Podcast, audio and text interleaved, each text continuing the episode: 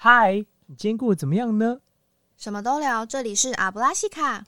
说故事，为你的生活烦恼都配音。我是 Check Raise，这里是阿乌，我是 Posy。我们三人呢，常常会在平常聊天的时候，分享一些生活中发生的事情带给我们的感想，让我们在之后遇到困难的时候也比较容易面对。所以想在这里跟大家聊聊生活中的大小事，会发生在世界上的事，我们都可以聊，然后把我们从中得到的一些感触说给大家听。如果有听众想要跟我们讨论，我们每一集都会在 Instagram 上放上相关的内容，欢迎大家留言给我们哟。好，那我们今天要谈论的主题是如何说服家人养猫。我们在这边要先警告，如果你具有以下几种特质，你可能不适合听我们这集的节目。第一种是具有玻璃心，如果你是一个很容易被冒犯，或是对于别人的想法很敏感的人。第二种是只想养猫却不想承担责任的猫权自助餐者。第三种是不想要了解，也不想要努力，缘分到了自然养猫的佛系养猫人。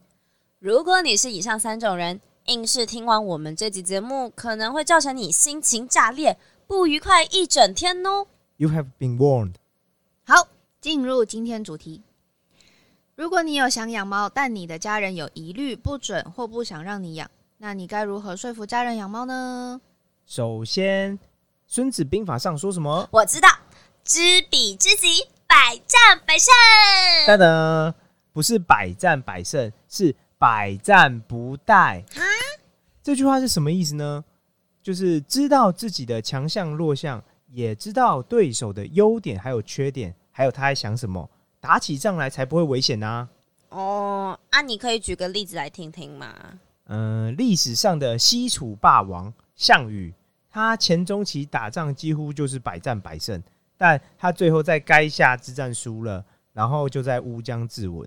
所以呢，打仗就跟做事一样，不是你一直打赢就好，你还要能维持你打赢的成果。不然最后你可能还是什么都没有喽。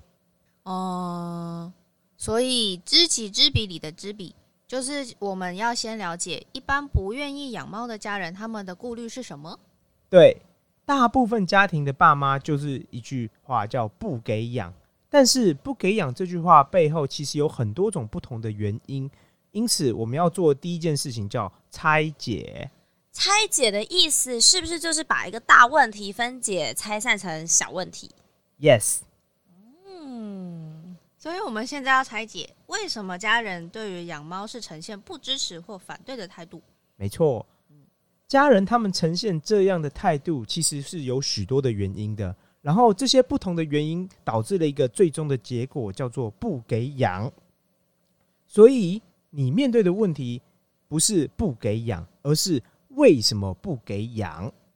先把一个大问题拆解成许多小问题，然后呢，再根据不同的问题着手尝试解决比较小的问题，跟找寻替代方案。OK，那让我们来举例一些家人可能反对养猫的理由，来练习拆解吧。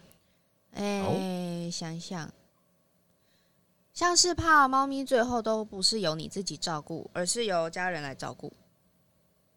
你说的这个是大多数养猫的家庭都会碰到的问题。家人可能会觉得养猫都你在说，吸猫都你在吸，结果铲屎都是我在铲。妈了，帕克，天底下哪有这种事情哎？哎哎，等一下，这个我们是不是要逼掉啊？哎、我刚才在这边澄清一下，我刚刚不是在说脏话，我刚刚说的是妈了，帕克，翻成中文是帕克妈妈。谢谢。OK，好，我们先继续。好像这种家人担心日后变成自己在养的心态，其实就是对于我们养猫的决心跟执行能力有所怀疑。这时候我们可以试着跟家人谈判的。其实，还要谈判哦？啊，我们要怎么做啊？呃，例如挑一件有难度的家事来做一段时间，嗯，像是擦地板、倒垃圾、洗衣服、整理房间这种平常懒得做的事，然后试着努力的做三个月，这样吗？不是啊，啊，这样做又可以代表什么？嗯，你这样做其实有两个好处。第一个叫做展现你的决心，代表于你对于养猫这件事情其实是非常认真的。认真。第二个叫累积信用，如果你能持续维持承诺好的家事一段时间，这其实就是在累积你的信用给你家人看，用实际的例子来证明你的确是有能力，而且能够承担责任的，也帮助你在谈判的时候增加自己的筹码。哦，原来是这样子啊！哦，还有一种家人反对的理由是，本来大家可以一起出游，但是养猫咪之后就需要有人在家顾猫，然后就变成很难再一起出去。对耶，是啊，这某程度上是事实，但是我们还是可以找寻替代的方案，嗯，像是我们可以请够信任而且有经验的亲戚或好朋友来帮忙清猫砂跟喂猫。嗯，然后呢，网络上其实也可以找到口碑良好的寄养。那更高级的选项，当然还有动物旅馆。请找政府认证的哟。所以其实是看你的预算到哪里，你的应对方法也会跟着不同。哎、我有问题，我有问题。请说，如果以前养过宠物，觉得到时候要分离实在太过痛苦了，好想打你哦！我也是，快帮我拆解问题啦！我一开始要养猫的时候，我记得当时也是这样跟家人说的：生离死别本来就是人生的常态，也不是说你不愿意、不想要，它就不会发生嘛。刚好相反，养猫咪本来就是可以帮助我们用一种所谓相对健康的态度来面对人世间的种种。就我自己而言，人生其实就是一个不断学习、接受和放下的过程嘛。所以你的意思是说，我们在养猫的同时，其实就是把它当工具猫，顺便也培养自己拥有健康的心态来面对不想面对的事情吗？但是有些人会说，一开始不要养就不用面对啊。嗯，这样说是没错啊，但人生不是只有这件事情啊，你还是有很多的机会要去处理跟练习类似的事情。人生其实是这样，你所有真爱的人事物，总有一天都会离开你的。你越早接受这个现实，你就越能用健康的心态来面对它。嗯嗯，OK，可是如果说像是猫咪会抓坏家具呢？因为有些人家里的家具超贵。这也是真的。猫咪抓东西是因为它需要去磨指甲跟疏解压力，这是它本身的自然行为。我们无法完全阻止猫咪对家具带来的伤害，但是呢，我们可以使用防猫抓材质的沙发，或是透过在桌角、椅角穿上保护套，还有提供猫抓板来有效降低猫咪可能可以带来的伤害。嗯，那那假设我会对猫咪过敏，可是我又是吸猫重度患者，那又怎么办呢？哦，我就是会对猫咪过敏，这个我有经验。来，你说说看。像有些人会对猫毛过敏，或是养了猫才发现自己会过敏，像我就是。没错，我有一个朋友，就是跟猫咪接触之后才知道自己会对猫过敏。那你是嘎？在这种情况下，除了去看医生拿一些减缓症状的药之外，维持环境的清洁是最重要的。啊为什么很重要啊？因为猫毛很轻，容易在空气中飞扬进入人的气管，这样就很容易造成过敏，所以需要常常打扫家里。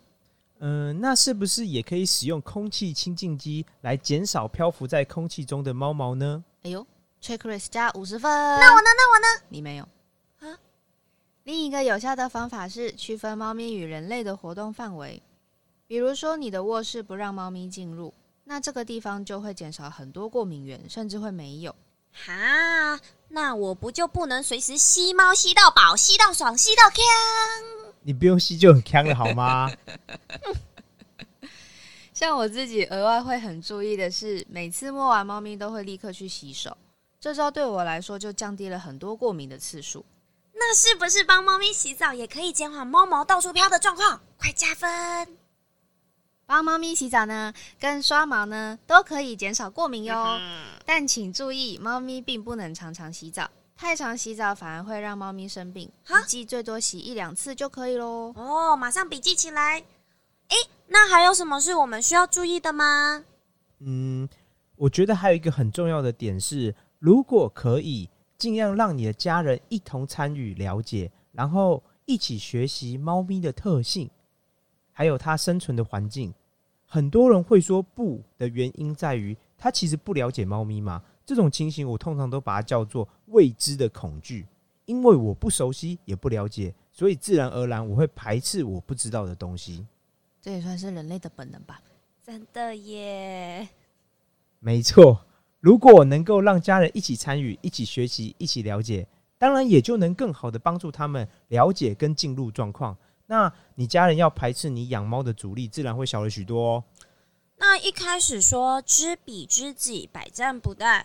我们刚刚讲完了知彼，那什么是知己呢？简单来说，就是你事前的功课有没有准备好？你够了解猫咪吗？你知道身为新手养猫应该要注意什么地方吗？还有你的家到底适不适合养猫？